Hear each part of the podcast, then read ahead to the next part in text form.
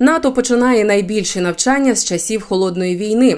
Steadfast Defender триватимуть до кінця травня, і у них будуть задіяні близько 90 тисяч людей. Останні подібні маневри альянс проводив у 1988 році. До чого готується НАТО? Поговоримо з військовим та політичним експертом, керівником центру військово-правових досліджень Олександром Мусієнком. Гадаю, сценарій навчань легко вгадати. Це зрозуміло відбиття російської агресії у разі нападу на якусь з країн НАТО. Власне про це пише і е, агентство DPA, і інші змі будуть відпрацьовувати члени альянсу п'яту е, статтю договору НАТО про колективну оборону. Але от тут важливо розуміти дві речі, мені здається: це місце нападу і час розгортання сил швидкого реагування. Тому от хочу запитати ваші прогнози по цих двох важливих пунктах. Ну, справа в тому, що ці навчання вони дійсно масштабні. Вони будуть тривати три місяці. Вони будуть покривати і проходити в багатьох країнах альянсу, фактично з півночі на південь. Тобто вони будуть проходити і е, в Норвегії, вони будуть проходити в Німеччині, вони будуть проходити в Польщі, вони будуть і в Румунії. Різні країни, різний задум. Мета основна, яка ставиться, це протидіяти різним типам загроз, які пов'язані як е, з проведенням певних гібридних військових операцій противникам. Ну тобто, якщо Росія зважиться на якісь такі дії, відсіч прямому вторгненню, а потім дії пов'язані із захистом Сувалського коридору між Польщею і Литвою. Це е, дуже важливо. Протидія можливій російській авіації. Наступний етап, який буде передбачати так само дії в Балтійському морі, аби протидіяти Балтійському флоту Росії, тому що вони там е, так само проводять певні маневри. Тобто, фактично на землі, в повітрі е, і на воді різні е, етапи.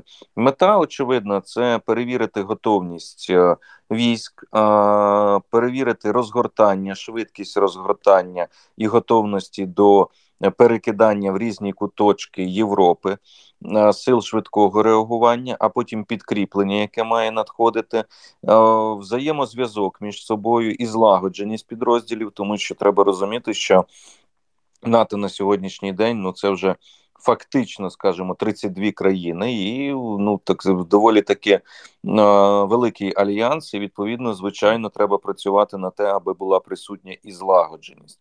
Основний, звичайно, мотив цих навчань це е, підготовка до е, можливої війни з Росією. Тобто протидія російському вторгненню тут уже ніхто не соромиться, ніхто нічого не приховує. Е, до чого готується альянс, в разі якщо Росія зважиться на певні кроки відповідно агресивні щодо безпосередньо країн НАТО.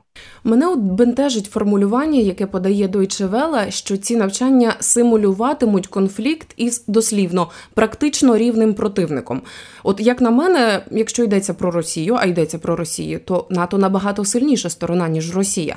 Чи це навмисна гіперболізація сили противника робиться спеціально для підготовки до найгіршого? Ну, справа в тому, що Росія дійсно є сильним противником. Ми це бачимо. Україна зараз тримає удар і витримує проти дійсно противника доволі таки неслабкого і наносить потужні удари у відповідь. Тобто, нам тут є чим пишатися. До речі, я хочу так сказати, і це висока оцінка і українському народові, який чинить спротив дійсно потужній армії. Справа в тому, що я вам поясню критерій оцінки. Критерій оцінки виходить з того, що Росія все ж таки має перший ядерний арсенал на планеті на сьогоднішній день. Це є факт. Від цього нікуди не дінешся, і відповідно, ну скажімо, відповідно, має ядерну тріаду. Ну і звичайно, що від цього в принципі рахується потенціал. Якби у Росії не було цього потенціалу ядерного, якби в них не було ядерної зброї і можливостей доставки і запуску цієї ядерної зброї з землі, з повітря, з моря, звичайно, що і, і Е, класифікація військового потенціалу Росії була би значно менша. Вона фактично входить в ось цей перелік е, серйозних противників тільки через те, що в них є ядерна зброя. Є якийсь потенціал уявний, який озвучується в Росії, там 25 мільйонів мобілізаційний потенціал тощо. Але ж важить не, не, не тільки кількість, важить ефективність застосування і використання. Тому в принципі, через це йде така класифікація. А от щодо України, е, мені цікаво, зрозуміло, що ми не можемо знати точний сценарій цих навчань, а тільки приблизний. Але мені цікаво, чи розглядають, е, чи розглядає НАТО такий варіант е, програшу України і части втрату частини території, що е, відбивати агресію східному флангу НАТО доведеться з території України або, хоча б з частини території України. Чи такий варіант взагалі виключають партнери? Ну, по-перше, щодо плану навчань, те, що написано в двох виданнях Більд і Daily Mail, це і є план навчань, тому я думаю, ми його на 90% всі вже знаємо, хто це прочитав. Там немає нічого такого, скажімо, аж причому, що я думаю, що Більд і Daily Mail отримав ці документи і плани навчань від самих розвідувальних співтовариств вони самі це зробили, аби в Росії бачили і розуміли, наскільки потужне зараз НАТО. Ну це правильний сигнал, до речі, з цієї точки зору в цьому плані. А що стосується варіанту з України, нічого не можна виключати. Я би не сказав, що це може бути прямо рішення НАТО, але я міг би сказати, що це може бути рішення на якомусь етапі окремих держав, які входять в альянс, з точки зору задіювання певних контингентів е, сил спеціальних операцій цих країн, або на якомусь етапі могло би скластися так, що Український інтернаціональний легіон в складі Збройних сил України, ну скажімо, істотно посилився б за рахунок е, громадян. Країн НАТО, і це ніколи б не було е, не були прямі дії безпосередньо НАТО а це були б ну просто дії фактично інтернаціонального легіону, який діє в збройних силах, і фактично збройних сил з іноземними громадянами. Тобто, виключити, що на якомусь етапі, наприклад, деокупації Криму. У нас би не побільшало громадян Британії чи Франції десантників і спецпризначенців, які б там проводили певні дії. Я би цього не виключав. Нагадаю нашим слухачам, що говоримо з військовим та політичним експертом, керівником центру військово-правових досліджень Олександром Мусієнком. І е, тут знову ж таки про Україну хочу е, запитати вас, е, чи буде якось Україна долучена до цих навчань? Зрозуміло, ми не є поки що членом НАТО, але можливо на рівні консультацій або на рівні спостерігачів, або хоча б на якомусь рівні, тому що ми прямо зацікавлені у цьому. Ну, ми долучаємося до різних навчань. Ви знаєте, що на сьогоднішній день пріоритетом є все ж таки навчання для підготовки українських військових. Тому мало ймовірно, що ми будемо відряджати наші контингенти, які знаходяться е, тут зараз е, в Україні. Але е, у нас є контингенти наших військових, які проводять навчання в країнах НАТО, тобто на їх полігонах. І ці люди, я думаю, що будуть долучатися. Це цікаво це, скажімо так, практичний результат. Це ж не просто, е, скажімо, виключно якась така е, мета. Це практичний результат навички, досвід, і це е, важливо насправді. І другий момент, що діє наша військова місія при НАТО. І звичайно, що її представники поінформовані про хід навчань. У нас іде дуже потужний обмін інформацією з альянсом. Україна отримує доступ до певних даних як е, партнер з розширеними можливостями. Таке рішення було ухвалено в НАТО. Тому безумовно консультації, вивчення українського досвіду, обмін цим досвідом, е, вивчення російських військ, е, їхніх там певних слабких сторін, чи їхніх деяких сильних сторін, які в них можуть бути, це все відбувається постійно і не тільки під час цих навчань. А от е, щодо е, реакції Росії, уже зрозуміло, що МЗС Російське відреагувало на ці навчання. Зрозуміло, що е, ну нічого нового насправді вони звинувачують альянс у провокаціях на кордонах і про те, що нібито от НАТО, керівництво, вище військове керівництво провокує країни Балтії на підготовку до війни з Росією. Ну е, звісно, ми нічого не могли очікувати, якби в риториці е, російського МЗС, російської сторони в цілому. Але е, чи будуть якісь у них посилені заходи на період цих ну, навчань? Щось, звичайно, вони покажуть пропагандистські, ну вони вже нічого собі посилили. Вони ядерну зброю російську розгорнули в Білорусі. Куди ж, в принципі, далі вже? Тобто вони дуже багато зробили вже насправді якраз для того, щоб ці навчання стали можливі. Тобто Росія здійснила ескалацію і провокацію, крім того, що вона веде безпосередньо агресію повномасштабно проти України е- війну. Так само вони ж фактично погрожують війною країнам Північної Європи, Данії і Швеції, які так само готуються до війни, і країни Балтії готуються до війни. Так вони готуються до війни з Росією, тому що вони відчувають, що ризик російського вторгнення до цих держав він є надзвичайно високим. Мабуть, е, ну скажімо так, найвищим фактично з моменту розпаду радянського союзу на сьогоднішній день ризик е, такої війни і військового зіткнення між Росією і країнами Балтії, відповідно НАТО, він е, на такому високому рівні. Але звичайно, що країни Балтії готуються не атакувати Росію, як там марять російські пропагандисти, а вони готуються захищати оборонятися в рамках того, як кожна нормальна держава має це робити, і як передбачено статутом ООН статтею 51 про право на самооборону. Тому вони вибудовують оборонні рубежі, вони збільшують охорону кордону, вони.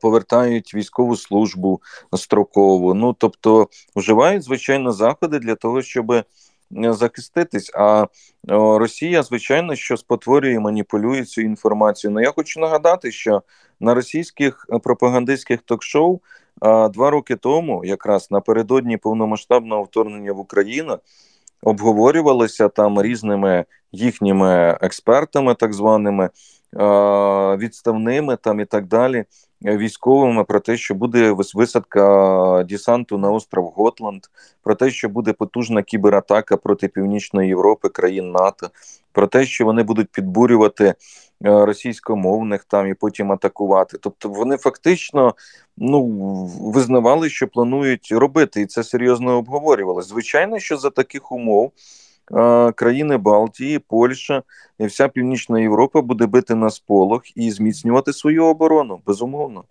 От е, я мені дуже цікаво спостерігати за країнами Балтії, як вони мілітаризуються. От Латвія, ви правильно сказали, що вона поновила цей обов'язкову військову службу, призов. І е, ще до повномасштабного вторгнення я пам'ятаю, в мене була програма про НАТО і я е, про східний фланг саме НАТО. І ми часто обговорювали з експертами про те, як швидко Росія може захопити країни Балтії, ем, і е, різні аналітичні центри, в тому числі міжнародні центри, говорили про до 60 годин, якщо там це стосується Естонії чи Латвії. Ну, Ми всі бачили, як Київ за три дні, але все все ж таки те, до чого готується НАТО до е, швидкого розгортання сил швидкого реагування, маю на увазі, і от е, ці якби лічені години чи лічені дні, які можна там дійти до Риги чи до Таліна все одно це співмірно зараз. Чи наразі країни НАТО вже прорахували набагато краще цей момент? Бо е, от зараз я назвала оцю аналітику, це два роки по тому було. Це я точно пам'ятаю. Ще Бен Ходжес це говорив, е, колишній командувач військами США в Європі. Е, от він говорив саме, пам'ятаю, ці 60 годин я запам'ятала. Мені зараз здається, що це вже переглянули, і сили швидкого реагування як швидко можуть розгорнутися, якщо говоримо про країни Балтії? Справа в тому, що сили швидкого реагування це незначна кількість військових, які мають на першому етапі виконати певні задачі по стримуванню а, натиску агресора. Далі потрібно близько двох-трьох діб. Для того щоб провести розгортання решти кількості військ, перекинути підрозділи, тому країни Балтії і хочуть, щоб підрозділи фактично натівські і інших країн були присутні на постійній основі. Раніше це була ротаційна основа, а е, фактично зараз. Це вже е, постійна основа. Тобто ці війська мають знаходитися там постійно. І, власне кажучи, ось це і є мета, щоб збільшити кількість континентів, які не просто будуть е, стримувати, а не просто будуть протидіяти на першому етапі, а й будуть готові до подальшого стримування. Це перший момент. Другий момент це так само те, що збільшена кількість літаків і збільшена кількість кораблів в Балтійському морі, які здатні нести далекобійну зброю і наносити удари. Ну і потім. Фактично змінена, скажімо, система розгортання військ цих країн, коли вони будуть діяти об'єднано, рішучі і в більшій кількості.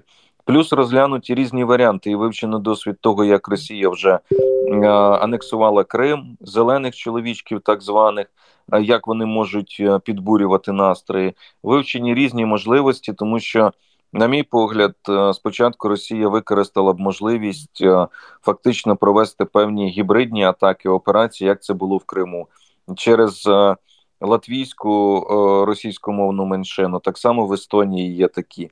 Вони би спробували розхитувати там, скажімо, спробували проникнути би за рахунок різних терористичних групувань на кшталт вагнерівців, так фактично. Те, що е, ми бачили на прикладі Польщі, коли Росія цього року, минулого року, вибачте, влітку хотіла такий сценарій, і вони хочуть перевірити реакцію НАТО, як НАТО відреагує, е, чи будуть вони це кваліфікувати як напад, агресію, чи будуть вони це кваліфікувати як скажімо, не агресію, якусь терористичну атаку. Тобто цілий комплекс заходів розглядається і протидіє йому фактично так само. Самі сили, самі спецпризначенці, вони розгортаються протягом 12 годин. Вони мають прибути. А самі інші сили фактично на це потрібно 2-3 доби. І зараз от стоїть мета цей час скоротити. Це можна скоротити за рахунок того, що Польща створила. Е, нові військові групування на східному фланзі своєю з Білоруссю на кордоні.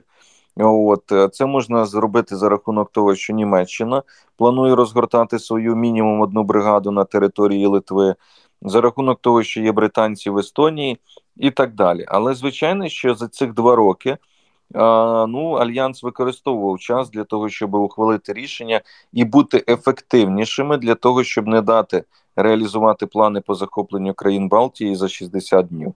Е, пане Олександре, ще хочу вас запитати щодо Швеції, тому що е, Туреччина напередодні днями сказала, що все-таки вони розблоковують цей процес вступу Швеції до НАТО, і Швеція вже буде брати участь, хоча ще не має статусу члена, але буде брати участь у цих навчаннях. А на вашу думку, чи за вашою інформацією, а що отримала Туреччина взамін? Чи отримав Ердоган те, що хотів? В обмін на це рішення. Так, та Ердоган вміє в принципі ставити умови, знаєте, і досягати того, що е, це в принципі безпосередньо е, виконує. Ну як не всі, але скажімо так, е, деякі. Ну тут умови стояли які про те, що треба, щоб Швеція і Фінляндія змінили законодавство з точки зору боротьби з опонентами турецького президента про те, що ну і видавати представників організації Фетхалаха Гюлена там і курдських представників, і так далі. І друге, це було питання постачання F-16 е, до Туреччини і задіяння Туреччини до виробництва F-35. Ну це як мінімум те, що було на поверхні.